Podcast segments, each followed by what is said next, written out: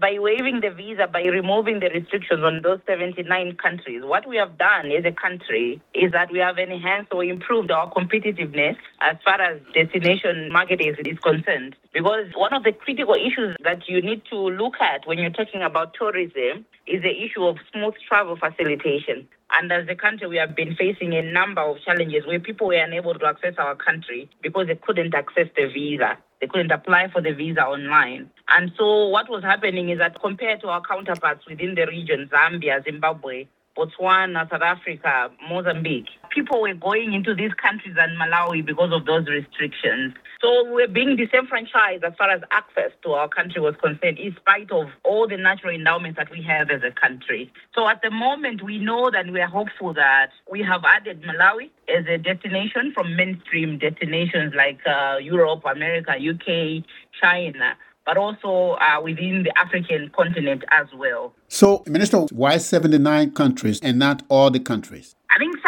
countries were already not being required to apply for a visa. So these ones were the ones that we had not yet lifted. We are guided by the law. So the law that was obtaining in this regard was the Immigration Act. The Immigration Act was already recognized in some of the countries. You should know the Immigration Act does not sit with the Ministry of, of Tourism. It sits with the Ministry of Homeland Security because they are the ones that oversee issues of Malawi Police Service, immigration, and Malawi prisons. So the Immigration Act falls under them. But we are the beneficiaries of this act. As you know, Minister, just lifting visa restriction alone does not guarantee tourism and trade. Other factors uh, like good infrastructure and political stability. Where does Malawi fit when it comes to these indicators? Number one, I want to say that the lifting of the visas, it also does enhance our position position on the African Visa Openness Index, whose primary objective is to think, support the implementation of the African Union's Agenda 2063.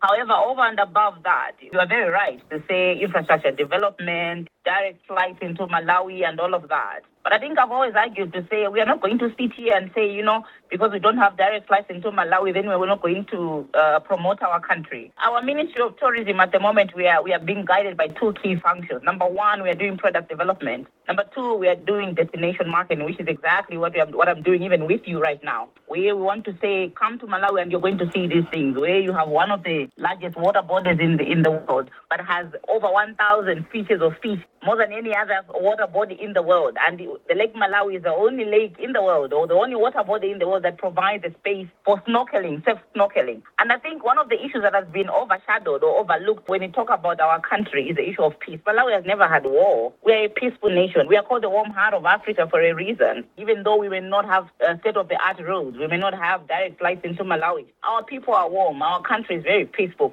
And these are the things that we are talking about. So what we are saying now is that infrastructure development at the moment is at the core of what we are doing as government. So, yes, I do agree. But I want to tell you that government at the moment is coordinated towards providing the ATM strategy that will look at all of these issues that you're saying the infrastructure development, connectivity, security, and everything else that has to be done for us to position Malawi as, as a destination of choice as far as tourism is concerned.